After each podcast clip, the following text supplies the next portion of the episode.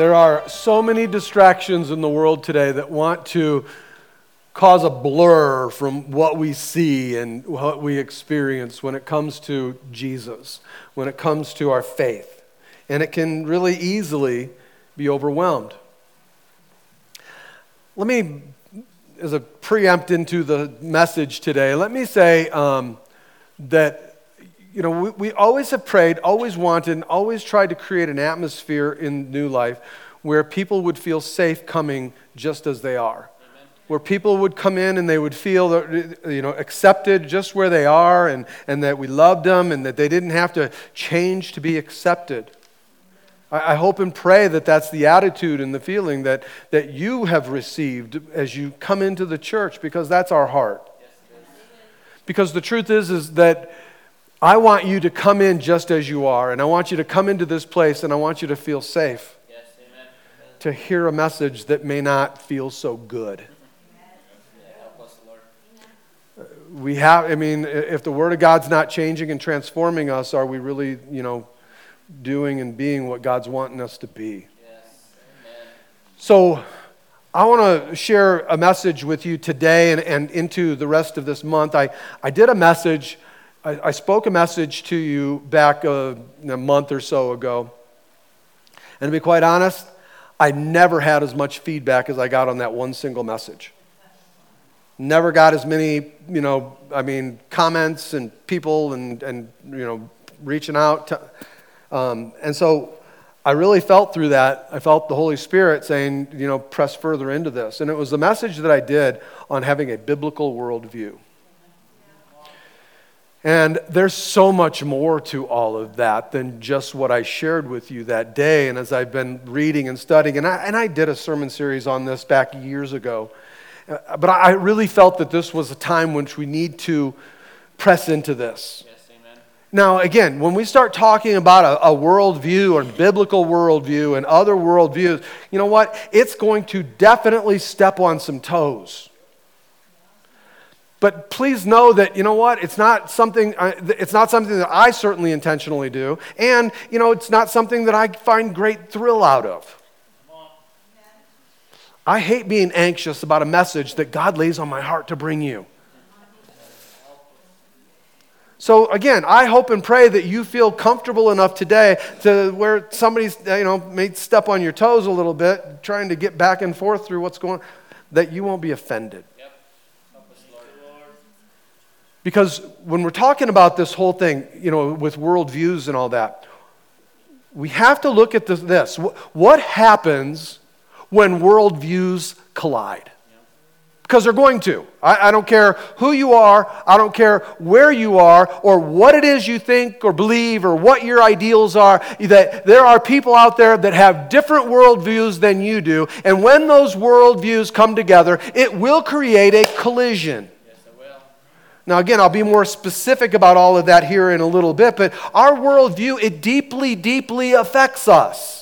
It affects the way we view people. It affects the way we view peop- the, the, people around us. It affects the way we view our family. It affects the way we view um, the culture that we live in. It affects the way we see the news. It affects the way we view ourselves. It affects the way we treat each other.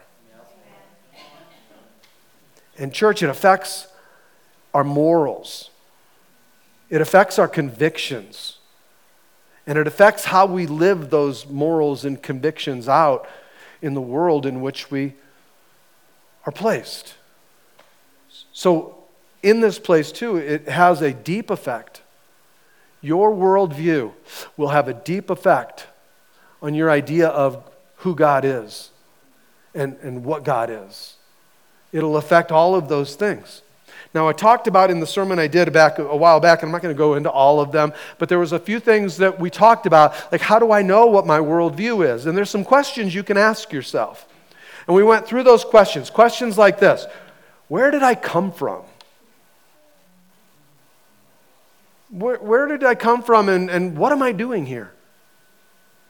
Why am I here? What's my purpose? Questions like this What is truth? Is truth to you, is it relative? Or is truth absolute? What about this? What happens when you die? Do you really believe that there's an afterlife? Or do you believe that it's into the ground, back to dust to dust, and that's it? Who determines what's right and what's wrong? Ever thought about that? Is there something outside of you that determines what's right and wrong, or are you the end all be all? And what about this question? The most important question Who or what is God? Now, again, this is just a, you know, a, a boiled down version, but these questions and, and, other questions involved in that will determine the essence of who we are, the essence of how we respond, the essence of what we do, the essence of how we look at the world, how we look at people, and how we view God. Now, I, looking at some different worldviews, there's a lot of different worldviews, please. I am not going to give you an exhaustive study here in all the different worldviews that are out there. I can't do that. I'm going to give you a synopsis of some of them so that you can see what some of these different worldviews are. Because when you begin to look at the different worldviews that are out there and you start to really break it down, you can see in each and every one of these worldviews who their God is. So, in looking at this, for examples, just some of them, humanism. In humanism, when you really, you know, you study it, but break it down, man equals God. Marxism, the government is God. In naturalism, it's the cosmos and, and everything created is God. In postmodernism or nihilism, very close to atheism, whatever. And I say it like that because that's kind of the way it's described. Whatever is God. You can make whatever you want to be God, and you don't have to make anything God. Anything can be God, or nothing's God. You know what? Make nothing God. There is no God. It's all what nihilism goes through. And then there's the New Age, or pantheism, which is everything is God. Now, there's also then those who have a biblical world view. And I say it that way on purpose, and I'll explain again here in a moment. But these are people who believe in a creator God.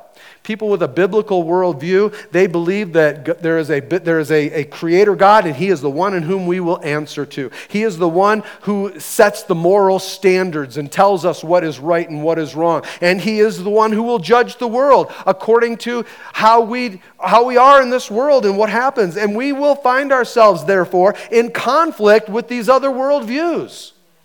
We will find a colliding together of these views, and, and we will have to deal with it. Because those with a conflicting worldview, think about it, if, you're, if you have a biblical worldview and, and God Almighty, Jesus Christ, is the center of that view, the Word of God, the center of that view, listen, people with a, a, a worldview other than that don't want to hear what you have to say about the truth. They don't want to hear it. Isn't it amazing that people with an opposing worldview can be tolerant of everything else except for the Christian? Except for those who have a true biblical worldview. Those who profess that there is an absolute truth in the universe and we know him. His name is Jesus. That will get the hair up on the back of a lot of people's necks. But isn't it crazy that, I mean, no wonder that we have such a mess in the world that we live in today. Where we, as a world, are so opposed to the one who's created it all. And, and it is these other worldviews that will certainly oppose the truth. But please understand that when they oppose the truth, they are opposing Jesus because it is all about Jesus. It's all about Him. So there's some scripture I want to walk through and take a look at, some scripture that will tell us about these other opposing worldviews and help us to look at those in you know, different worldviews comparatively to those that are in a biblical worldview. And I hope that over this next month that we can point out some things that might be confusing to a lot of people and how can I conform my worldview to the Bible. Amen? I am not asking you to conform yourself to my worldview. I am asking you to conform yourself to a biblical worldview. I am in the process of trying, attempting, desiring to do that on a daily basis. God, don't give me what I want. Give me what is true.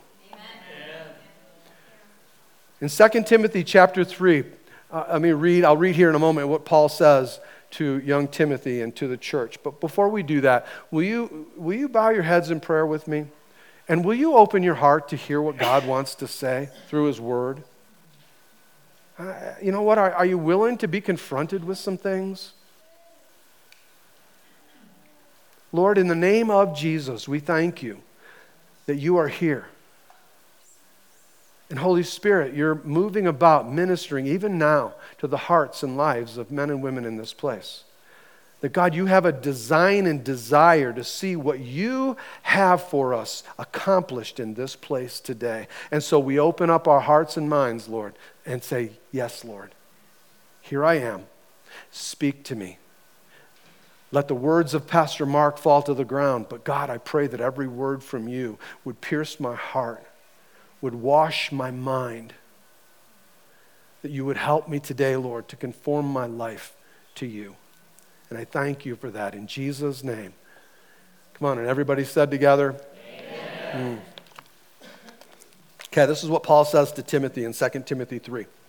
But understand this Okay, know that when, you know, understand this, there's something here that somebody wants you to understand. Whenever that word is spoken that way, there's something, again, that's a deep Pastor Markism. He wants you to understand something. What? That in the last days there will come times of difficulty. Look, if you don't think that there's going to come difficult times, you're deceiving yourself and you're going to really, really be surprised. Probably shocked away from the gospel, to be honest. So, in the last days, there will come times of difficulty.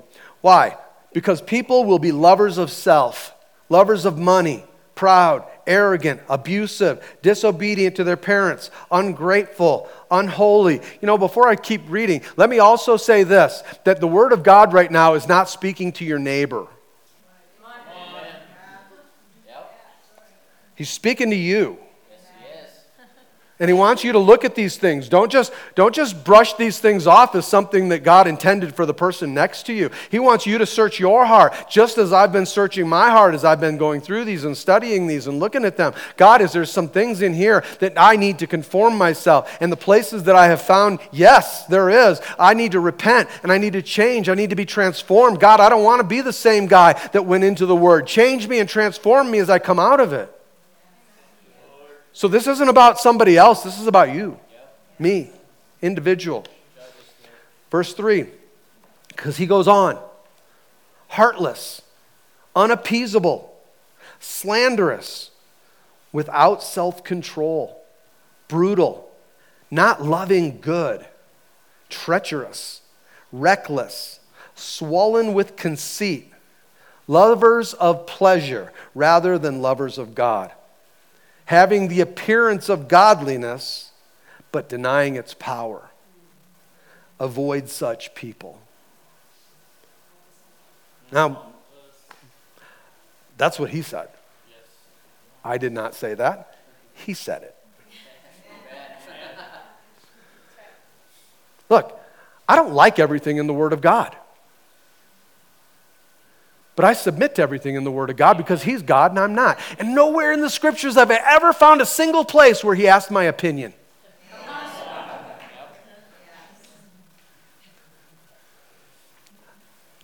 Let me tell you a story. Many of you know, and, and this was a heart shaking, heart wrenching thing. I was a youth pastor at the time, so this really kind of uh, conflicted. It, it really, I, I, mean, I couldn't figure out what was happening. But on Tuesday, April 20th, in 1999, many of you remember that day. That was the day when Eric Harris and Dylan Klebold walked into Columbine High School wearing trench coats, carrying duffel bags filled with sawed-off shotguns and rifles and pistols and pipe bombs. And they walked into that school, and what they did for 55 minutes in that school was horrible. And you've heard the stories, you know what happened. You also, probably most of you, are aware that the first victim in this this school shooting was Rachel Scott. Rachel Scott was a genuine Christian. She was a young lady that was not ashamed of her faith. She was not ashamed to declare and to stand and affirm that she was a, a follower of Jesus Christ. And these two young men walked into that school and they walked right up to where Rachel was. And they walked right up to her and she was sitting eating lunch with one of her friends. And one of the young men asked her, Do you believe in God? And she smiled and looked up at him and said, Well, yes, I do. And he pulled out a, a rifle and shot her.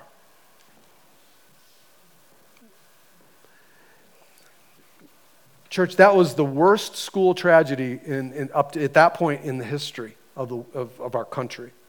It was something, it was the deadliest. There was 15 young people, including the shooters, 15 young people died that day and over 20 were wounded and hurt.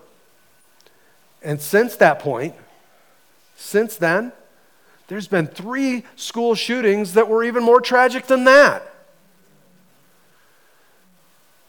Now, those are all things that we are all aware of. But how do you get to that place? I mean, it's not publicly recognized because we don't want to look into too many of the depths of the facts, but there was a specific bundle of beliefs and ideas and, and, and assumptions that these two young men had. How else could they make something, a murder? How else could a murder spree like that happen? How else could something even be doable or thinkable? I, I know that we look at that and we think, well, man, were, these, they were just sick individuals. Yes. They were just mentally out, maybe so. But could that be enough to cause two young men, at the end of that 55 minutes, these two young men walked back into the library. Both got down on their knees at the same time, and it was heard, they were heard saying, one, two, three, bam, and both shot themselves at the same time. That's more than just simply mental illness. Church, that is a specific bundle of beliefs and ideas and, and assumptions and presumptions. And that bundle that Harris and Klebold had was a shared world view. It was how they viewed the world. They, they viewed the world through a very distorted lens, but they, that's how they viewed through this worldview they had. They, that's how they viewed themselves. That's how they viewed people. That's how they were, viewed the, the people around them the world in which they lived.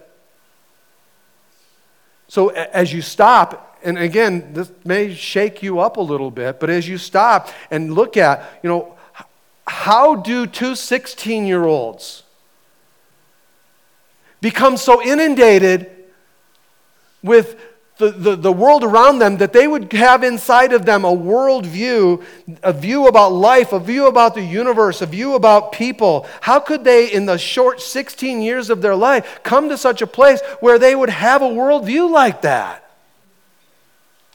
Where they would see things like that.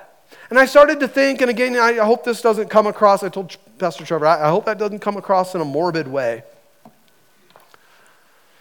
But I think that this is important in the day and age in which we live. How do you create the kind of worldview in someone who could do such a thing? I'm going to share a little bit about what these young men went through or what they were indoctrinated with that created this worldview.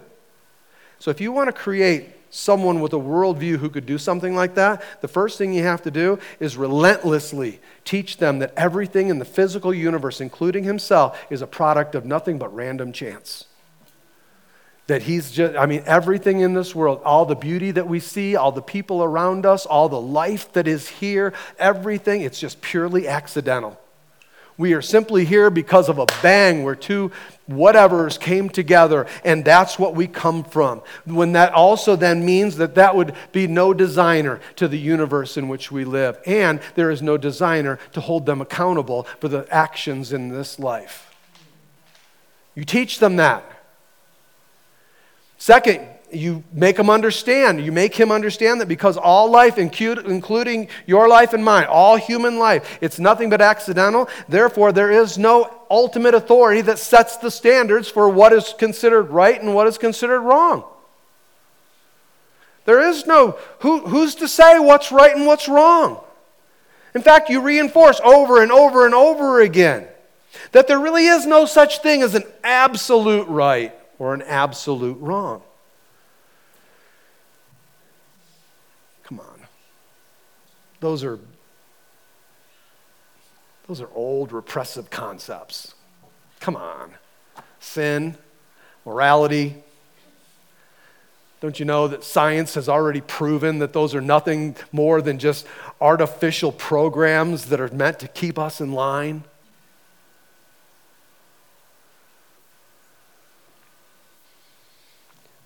Therefore, if that's what you're going to train them into, you got to do this. You got to keep them out of a Bible preaching church. You got to keep them out of church. Because at church, they might experience the Holy Spirit. They might experience God in a way that changes their worldview. Next thing you do is you declare to them that truth is whatever you want truth to be. That what's true is what you want to be true, and it doesn't matter what anybody else says because their truth is different than your truth. It doesn't mean a thing. Truth is what you want truth to be. Church, then you teach him and you train him to emphasize, to be emphasized to him that human beings are just another species of animal. Oh, we're evolved above many other animals, but we're still just animals. We're just, that's it. And you teach him that human life is not intrinsically more valuable than the tree frog in the Amazon or a silverfish in California. You encourage him to have deep, deep concerns for the way chickens are housed on egg farms but to condemn those who have a problem with partial birth abortion. You encourage him to applaud the government for fining somebody $25,000 for breaking an eagle's egg, but then demand that that same government pay for my abortion. You teach him these things. Even better yet, you characterize human beings as a, a rampant disease a blight upon the earth. We are nothing more than an environmental catastrophe. We are a habitat disaster, and everywhere we go, we bring destruction.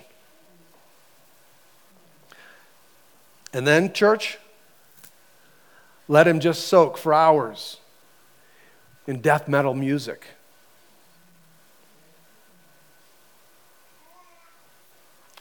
Let him soak in the chaos, the anarchy, the angry songs that just glorify mayhem and ugliness, violence, and death.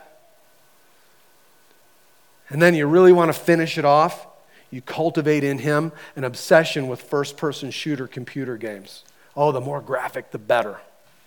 You want to make sure that by the time he reaches the age of 16, he has, even if it's just, uh, you know, virtually, he's already killed thousands of people. I mean, it's, and the more graphic, the better. It's just realistic. He's already seen realistic blood splatter. He already knows what brain matter looks like on the wall. He already knows what it looks like to dismember somebody. He already knows the gore of it all. Hey, you know what? You may, I didn't come to church to hear this. Listen, your, your kids are enjoying this in their bedrooms. Do you know that science, neuro, neuroscience, have proven that the human brain treats vivid, vividly imagined events and real events almost identically? Let me say it again. Neuroscience have proven that the human brain treats vividly imagined events and real ones almost identically and you know that's true. You, you know, think about fear, how we respond. Listen, if a fear is real or not, do you respond in any different way? No, your body still goes into the same kind of response, even if it's a fear that you know is irrational.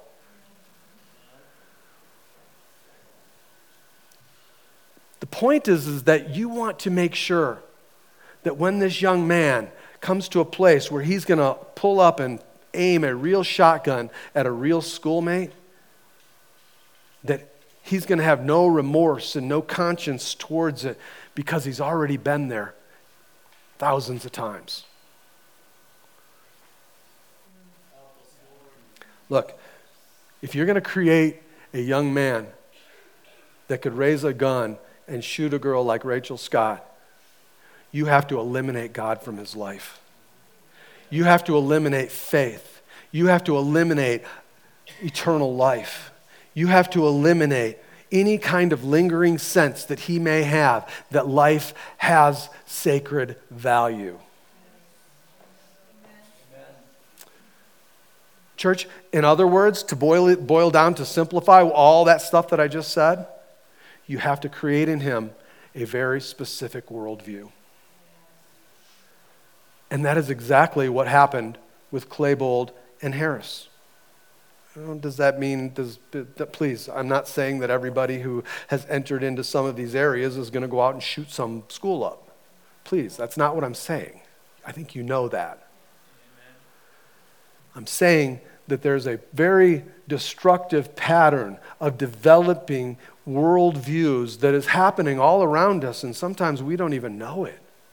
These two young men had a worldview that, honestly, it falls right in line with nihilism or, or, atheism. You can call it one or the other. But let's face it, today it is absolutely growing in popularity. It's becoming more and more popular among even so called Christians who are indulging in some of these ideas and some of these thoughts, and it's proven. You can prove it's proven by some of the things that we do as Christians and by some of the things that we allow to feed us, our mind, some of the things we watch, some of the things that we put into our hearts. Paul says this in 2 Timothy 3:1, but understand this. One version says, mark this. Know this, that in the last days there will come times of difficulty. The Greek word is gnosk, and gnosk means to know or to understand, but it means to know or understand in an experiential way. It's the same word that Jesus used when he called us to know him. You know that Jesus doesn't want us just to have knowledge of him, he wants us to have life with him. He wants us to know him by the experience of a personal relationship. And this is what he's talking about here. Paul's saying he wants us to be personally aware of what's going on around us, what's happening in the culture. We have got to get our head out of the sand and begin to realize what's going on in the world in which we live today. We are here as the light, and the darkness is overwhelming us. And we need to know, Paul says, we need to know by experience what's going on, what is happening in this current social culture and climate in which I'm living. We need to know what's happening. Because, church, we may very well think that we are living in a progressive world. We are not living in a progressive world. We are living in a digressive world. We are coming very quickly to the end, to the last days. And, and as the world comes into more and more evil, that's when those last days come. And we are in these times, what Paul was describing, where things are really difficult. Yes. These times are difficult times. Isn't it, again, isn't it crazy that I would feel such apprehension in myself bringing a message like this to the church?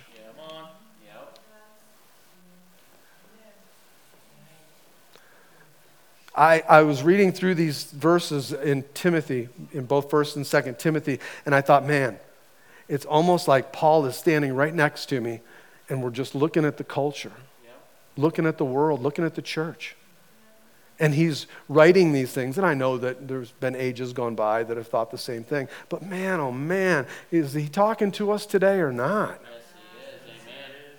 Listen to what else he wrote. Even before that, in 1 Timothy chapter 4, in verse 1, he said this. Now, the Spirit is expressly, uh, the Spirit expressly says that in latter times, which again, we are, that some will depart from the faith. Okay, here is another verse I don't like. Because it's saying that people were in faith and they departed from it.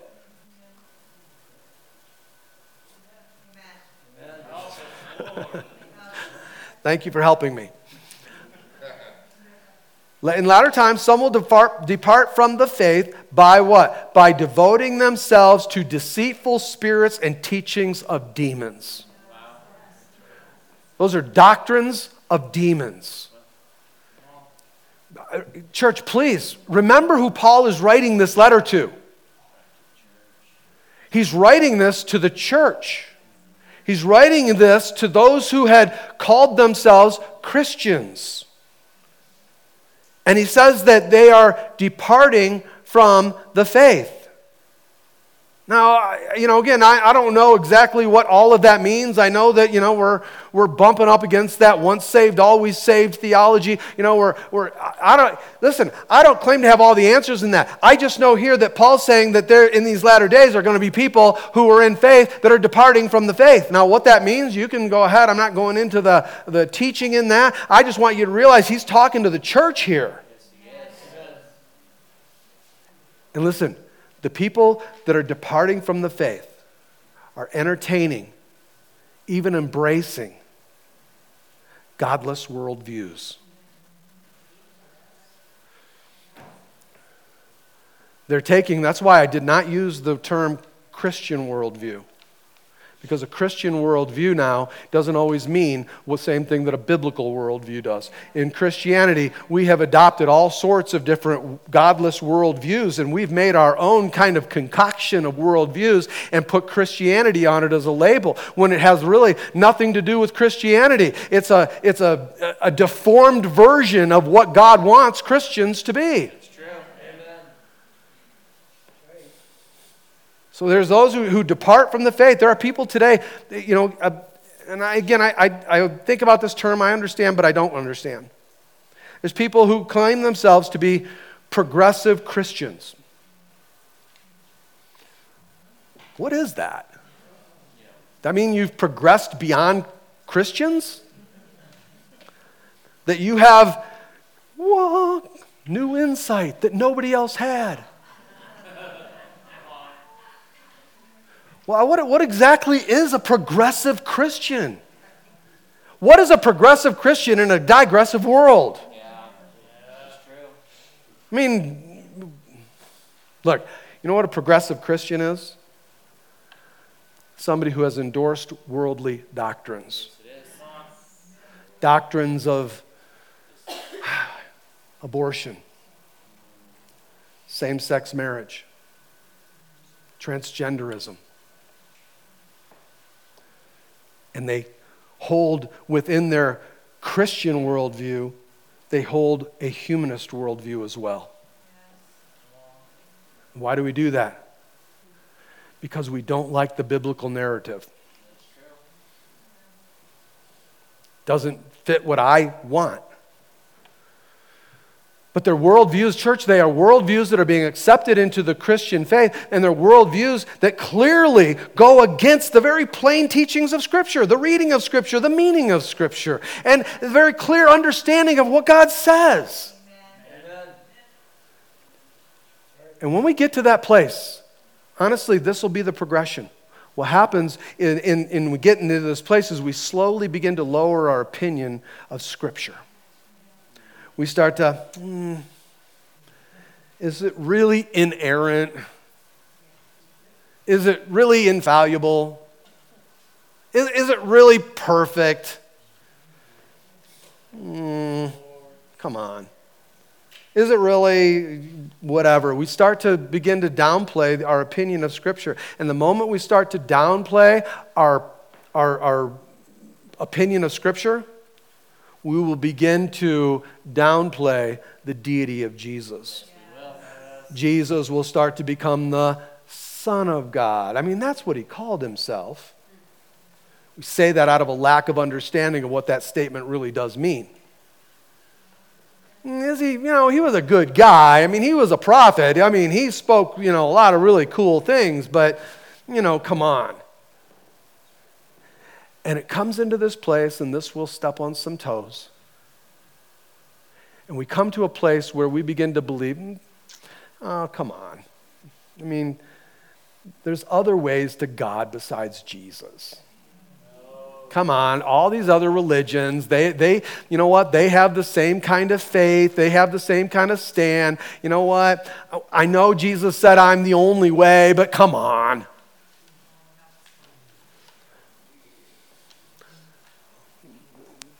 You look, we can question the deity of Jesus and we question, you know, whether or not all these other religions,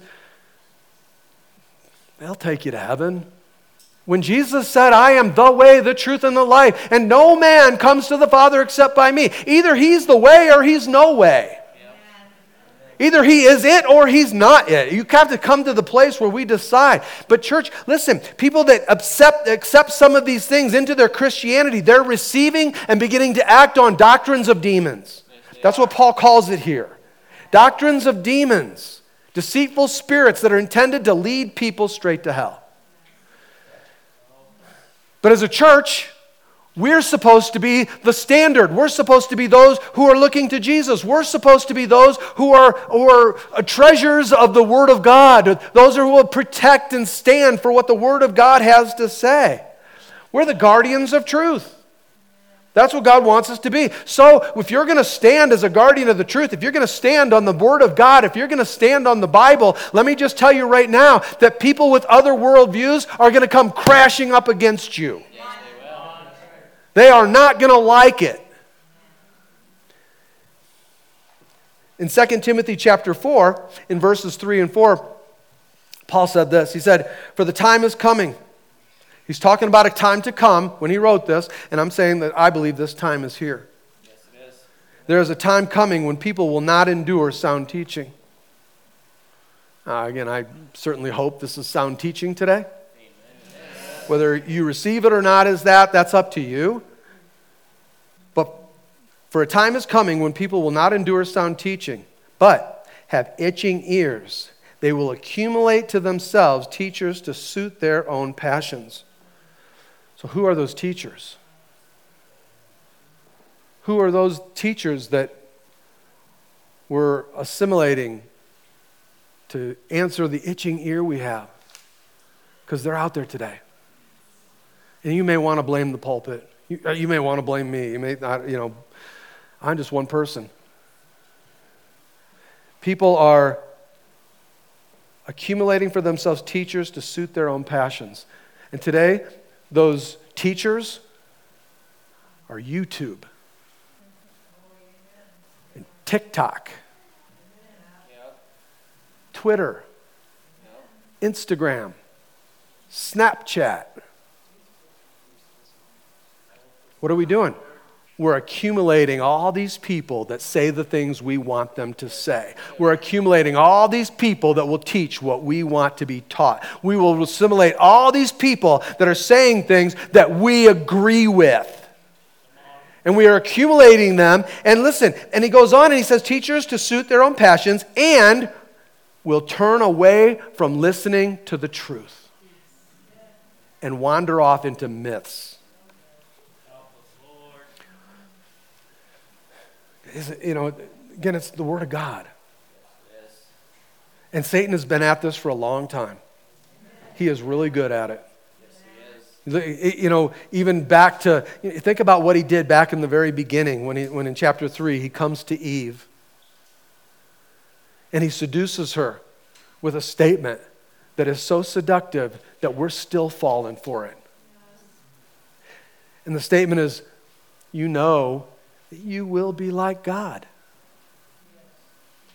You know that you'll be like God.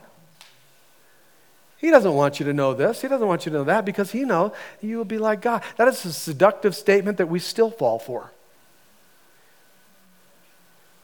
You will be like God. And there are people still today falling for that. We do. We have to fight that. People set themselves up as God. Well, how do I set myself up as God? Well, you set yourself up as God by thinking you know more than God. Mm, let me improve your word, God. Let me make your word say things that are a little more acceptable, God. Let me conform this word, God, to the culture that we live in so that people will receive it. They need to know you, God. No, they, they come to know an image that we've created of what we want them to see as God, not the one true God. God is, listen, God is not who we portray him to be, God is who he portrays him to be. So we set ourselves up as God. And when we do that, these are the results. And so let, let, me, let me read through this list again. This is what happens when you put yourself, knowingly or unknowingly, in the position of God. And let me also just say this that whenever you put yourself in the position of God, it will always be a small g God. So, just so we know, we'll, we'll never be successful at it because this is what we as people turn into when we put ourselves in the place of God, when we become the idol in which we worship. This is what happens. In 1 2 Timothy 3, he says, For people will be lovers of self. Does that describe any? Don't, don't raise your hands. Does that describe anybody? Lovers of money proud, arrogant, abusive, disobedient to their parents, ungrateful, unholy, heartless, unappeasable, slanderous. Have you slandered anybody lately? Without self control. How many are feeling that one during this month of fasting? Brutal, not loving good you ever wished bad on somebody? I mean, we look at all these things treacherous, reckless, swollen with conceit, lovers of pleasure rather than lovers of God. Church, I fight this on a daily basis. I go through these things and I'm daily repenting, walking in the light. God, conform that out of me. Get that out of me because daily I'm struggling in some of these areas because my flesh wants to be God. My spirit knows there is only one God. And I need to submit my flesh to Him. Because this is what happens when my flesh takes over. Some of you have probably experienced it from me. Very similar list here in 2 Timothy, very similar to the list in Romans chapter 1. I, am not going to go into the whole thing, verses 21 through 32. There, there's one statement out of that scripture, out of that set of scriptures. And again, they're, they're similar, very similar to what we just read. But one thing I want to read to you out of verse 28 it says this. And again, another scripture I don't like, but I believe. So God gave them over to a depraved mind, so that they do what ought not to be done. Man, God gave them over.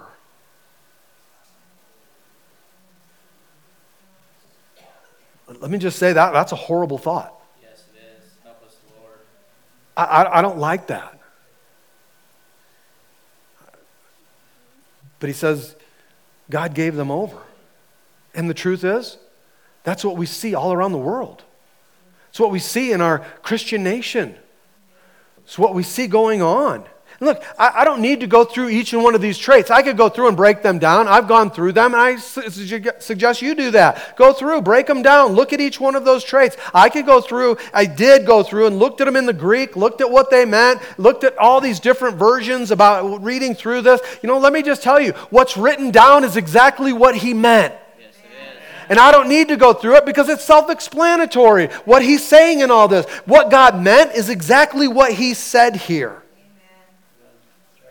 It's accurate description of the word, and it is an accurate description of the culture the world, and sadly, many in the church. And look, I, I, thought this through and I was thinking about all this, and I thought, you know what? It's so easy in this to just blame you know, the, the, young, the teenagers. Let, let's blame the younger generation. Let's, let's blame the Gen Zs. Let's, let's blame the Alpha generation. But how did they get the worldviews they have?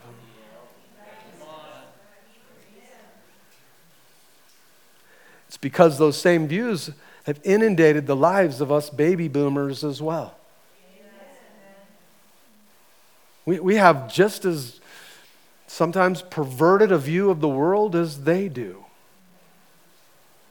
They've just jumped on the bandwagon and run with it.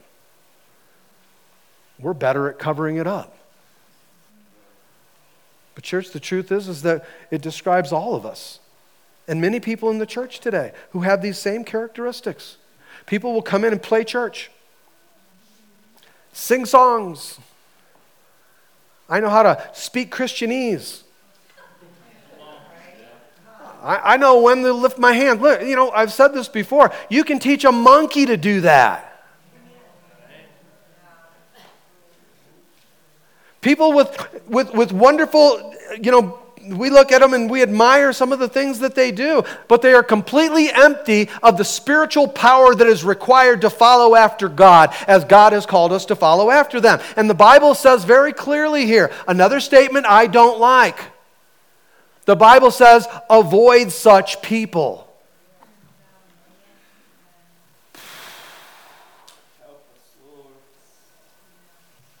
Look, these, why, do we, why does he want us to? He doesn't want us to hate people. Please don't, don't hate people. We don't, you know, stay away from people necessarily to be mean spirited, but we have to be careful that we're not letting people that are living a lie cause that lie to become part of what we live.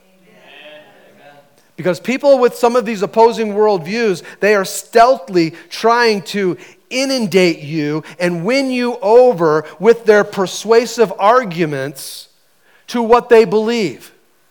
And again, he says, avoid such people. Why? Because he doesn't want us corrupted by their philosophies. He doesn't want us to be corrupted by that way of thinking. You know what? And what's so hard is that sometimes they come across, man, they are so knowledgeable. Man, they seem to know it and they're so smart. But Paul says this in 2 Timothy 3 7. He says there are people that are always learning and never able to arrive at a knowledge of the truth. But today, we live in a world, I, I, just think about this. We live in a world where a, a lie used to be hard to get people to believe. But today, a lie is, is honestly what we can kind of consider maybe somebody's truth. It may not always be a lie. Somebody's lie, you know what? It may be something that we need to embrace. Somebody can say a lie and they can say it loudly, they can say it boldly, they can say it confidently, they can say it knowledgeably, they can say it with charisma, and they say that lie long enough, loud enough, and they say it with enough charisma that all of a sudden we find ourselves looking at this lie and going, well, maybe that's true, while we're standing in the face of what is actual truth. And we begin to believe it. You know what Romans 125 tells us? It says they exchanged the truth of God for a lie. This is the fact, this is the truth about many that are caught up. Many of those that would be ascribed in 2 Timothy chapter 3. The truth is this. They just really like the lie they're living. Makes it more comfortable. I, I like the lie I'm living, and it makes it more comfortable when I have to deal with my children, when I have to deal with my children's choices, when I have to live with my coworkers, spouse. It makes it way more comfortable. I like the lie I'm living. In fact, I love the lie I'm living. I find peace with the lie that I'm living. So therefore, it must be God. I love the lie I'm living because there's no conflict.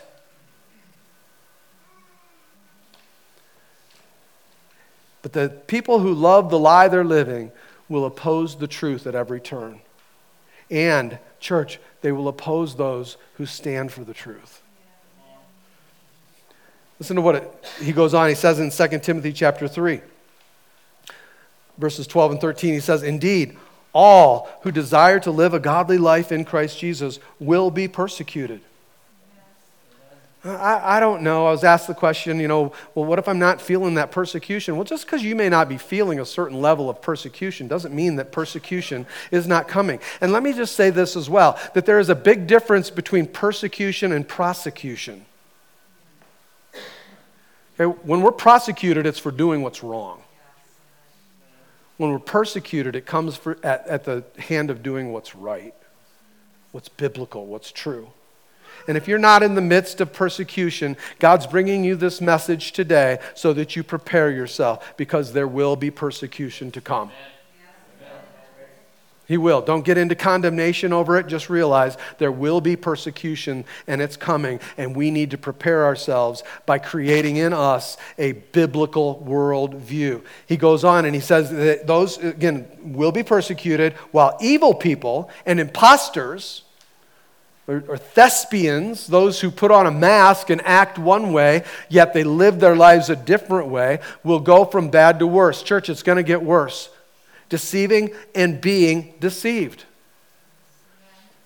Look, there is a time, and, and again, many of us were in this time right now where worldviews will collide. There will be a collision that comes, and the people that have opposing worldviews to the biblical worldview are going to stand against you. They will not like you. But you need to see it's not a personal thing about you. In the end, it's all about Jesus. It's always all about Jesus. It's all about Him. Jesus is at the center of it all. Amen. Think about it. There, you know what? People are either for Jesus or against Jesus. There isn't a middle ground. Either He is God or He's, I mean, either He's totally God or He's not God at all. He, he there's no middle ground in all of this. He's either God or he's not God. And people are either for Jesus or they're against him. And it's amazing that the people who are against him have no tolerance. The people who cry out for tolerance have no tolerance for the Christian. There's no tolerance for anything that's godly, anything that's centered around Christ, anything that we claim as truth in Jesus. I get emails from all of our missionary friends, and I have uh, missionary friends that we've known for over 30 years that live in India. And, and they've always told us how in India, Hinduism is the religion, the big religion there. And Hinduism has always been a peaceful religion. They've never, as Christians, they never had big conflict. They never had big, you know, play. there certainly was a, a back and forth with them, but it wasn't a violent kind of back and forth because they were a peaceful religion.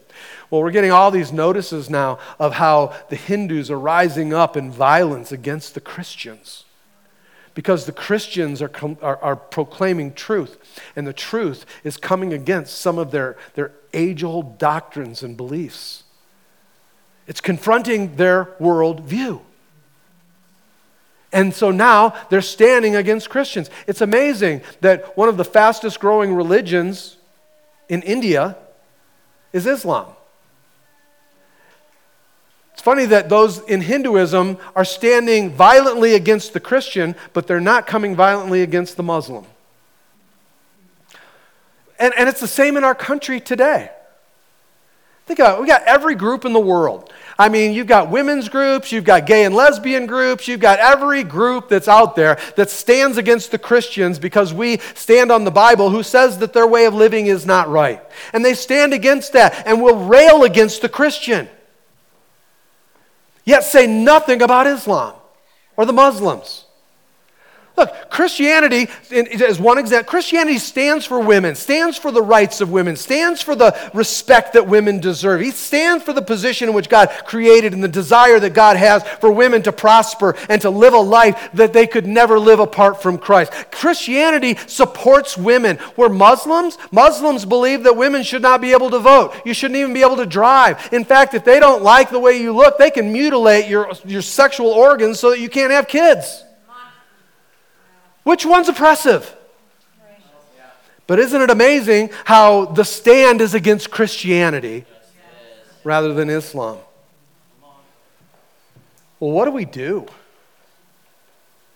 Man, uh, sounds like dire straits here, Pastor Mark. What, is, what are we, as those who, who possess the truth, as, as those who have the truth of God, the very truth which is Christ, what do we do? Well, this is what Paul told Timothy in verses 14 and 15, he said this But as for you, who? Those who want to live according to the biblical worldview, as for those who want to stand firm, he says, continue in what you have learned and have firmly believed. Again, Paul knew very well, intimately, what Timothy had been raised in, how Timothy had been raised, and what belief systems he had been raised up in. He knew exactly where he was. And he says, knowing from whom you have learned it, his family, where did he learn to be a man of God? His mom and grandma. And from how childhood you have been acquainted with what? With the sacred writings, which are able to make you wise for salvation through faith in Jesus Christ. What do we do? We stand up for the truth that is the Word of God. We take the Word of God and we put the Word of God in preeminence in everything in our life. We mold our lives by this. We adorn our lives with this. We allow our lives to be changed and transformed by this. We go into it every day saying, God, I know I'm not this reflection, but make me this reflection today. Help me to be changed. Help me to be transformed. Help me to be different, God. I'm going to live by the truth of the Word of God. I'm going to stand on the truth truth that is in this Word of God. I'm going to be molded and changed and transformed by the truth that is the Word of God because we have been given this privilege and we're going to stand on this. And the world around us, the, my world in which I live, it is going to be based on the Word of truth. And I'm going to live according to this. And I'm going to preach according to this. And I'm going to let my life be changed as God calls me to be changed by this. Amen. And, church, that's what it is to have a biblical world view. Worship team, would you come back up, please? Church, we are called to hold firmly to this truth. We are called to hold firmly to this, this, this truth that is Jesus. This is what he's described in here. He's, he's talked, it is him, he is the truth. And we stand firm, we hold firm to it. Yes, the more you do this, the more difficulties you will experience. I mean, I hear people say it all the time.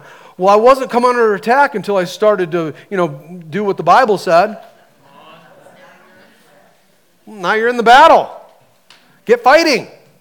Greater is he who's in you than he who's in the world. Get out of the corner and stop just wallowing in your attack and start fighting back.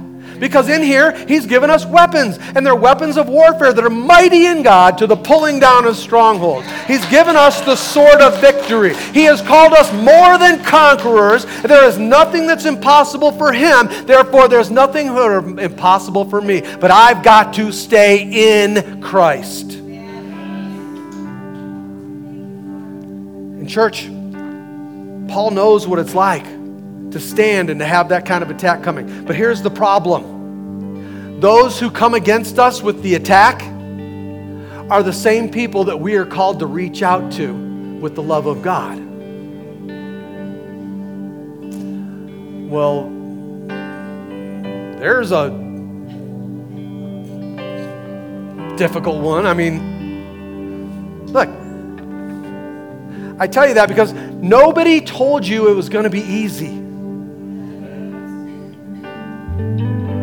That's why it's called things like a fight, battle, standing firm. You know, these are actions that you and I have to do. We, but praise God, we don't walk in this life alone. That's why you need to be inundated. You need to be surrounded by people in the body of Christ. That's why God's given us the church, so that iron would sharpen iron. So that when we get off track or we get off base, that we would be willing to go to our brother, to go to our sister and say, hey, you know what? That's not the way in which you should be going. That's not the way in which you should be talking. You should be really changing and transforming that. And I love you and I care about you, so I want to help you with that. We should be reaching out and helping each other in those ways to walk this life because we don't walk this life life alone. There's no such thing as a, as a Lone Ranger Christian. Jesus has given us the church for reasons like that. And therefore, we need to bind ourselves together under the banner of this word and held together by the arms of the Holy Spirit. But the truth is, church, as a, as a nation, we, we have not done that. We are so splintered. Like, and, this is not a political statement, this is just a statement that's true. A few years back, they came up with a statistic, a study that showed that, that in, in the United States of America, 85% of our country confess themselves to be Christians.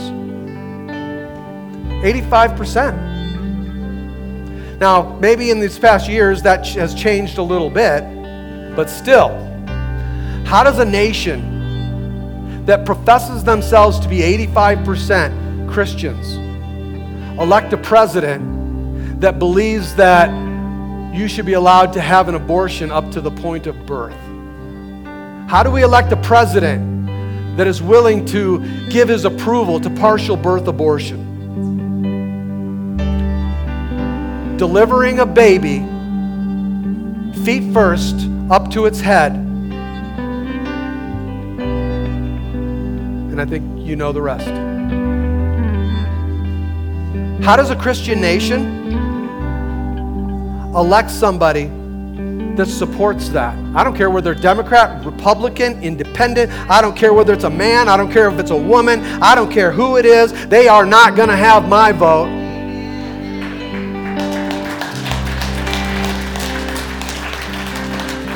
How do we elect somebody like that as a Christian nation? And, and the way we do that is by walking away from biblical world views.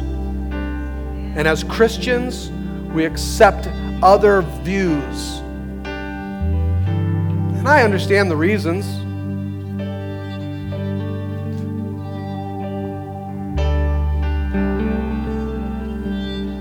But God, you know, thank God. You know what Jesus said? Jesus said that when we walk this walk, when we do this, He says, Behold, I am with you always to the end of the age. Look, do you, do you, not your, not your person next to you, do you know Jesus? Do you know Jesus as God? Look, do you know do you know Jesus outside of these walls? Do you know the truth that is Jesus? So it's all about Jesus, church. It's all about Jesus. So do you know him? Do, uh, do you know Jesus personally, intimately? Do you embrace Jesus? Do you stand with Jesus? Or are you allowing Jesus to transform your worldview? Are you allowing Jesus to transform you by transforming your worldview? Or, or are you allowing your worldview to transform Jesus? That, that's a, a question for each of us to contend with. Will you bow your heads with me? Lord God, in the name of Jesus, we come to you now and thank you, God, for the, the grace that you've given us, Lord, that we could sit in a place like this and receive a message like that without lightning bolts flying everywhere. God, move in us today. Help us today, Lord. Oh God, for every life that's here that, that needs to be changed and transformed by your glory, I pray, God, you would move into their life right now, right where they are. And for some of you, maybe today you're still bound in your sin. You're still chained with the chains of a sin and a bondage that you've never experienced what it is to be forgiven of. That you're walking in condemnation over the lives that you've hurt, the people that you've defiled, the things that you've done. You're condemned in that place thinking, how could a good God ever want somebody so bad? And I want you to know that Jesus is reaching out his hand to you even now. He's reaching his hand out to you and saying, Come to me. I'm the transformer. I'm the forgiver. I'm the one with grace, and I have it for you today. Will you come to me? Will you reach your hand out and receive me today?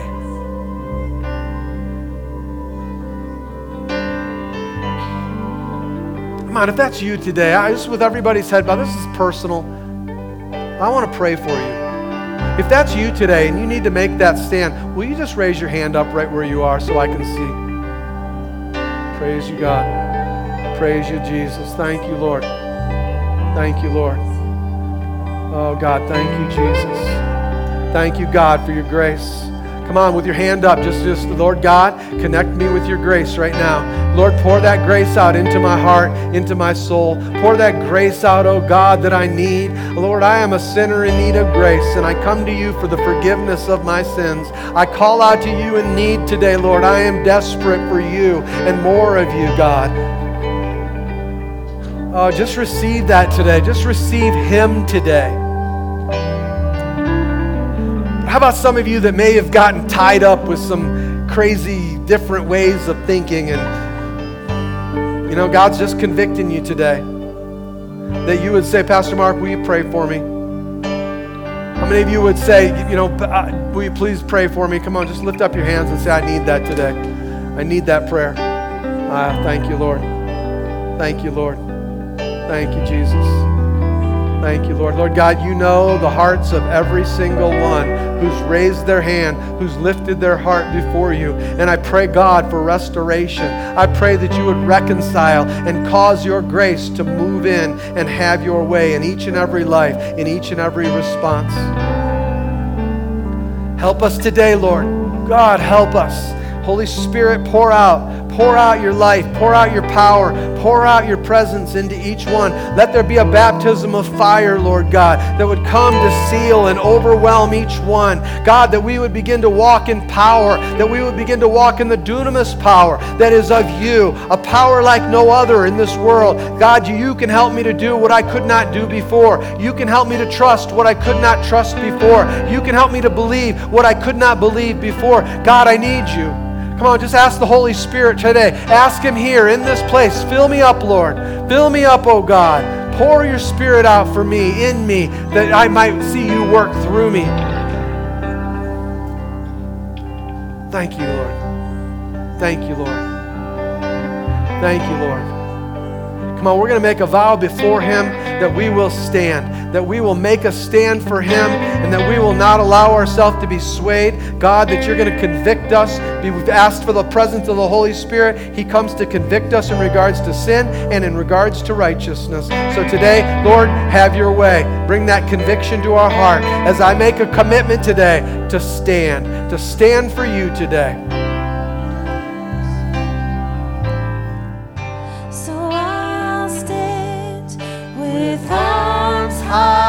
Heart abandoned. Come on, let's sing it out. In of the one who gave it all. I'll stand, my soul, Lord,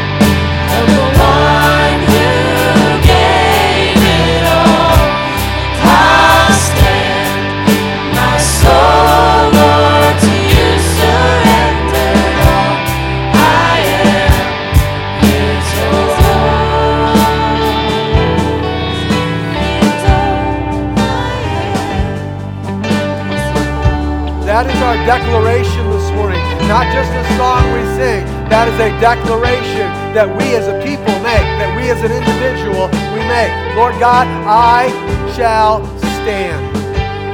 I'm stand with you. Again, I, I hope that you'll make plans to be back. We're going to talk about this for the next coming weeks as a warning for those who didn't, encouragement for those who did. I pray you'll just come hear what the Holy Spirit is wanting to say to the church in this hour. I love you, church. I pray God bless you, that God go with you, and that when you leave this place today, you realize that church is not over. Church is not what happens between these walls. Church is really what happens outside of these walls. So go be the church. Go be the life. Go be the light. Go be the shining example that God wants you to be. Go stand. Amen. Amen. God bless you all. Have a beautiful day. Let's sing this as we go.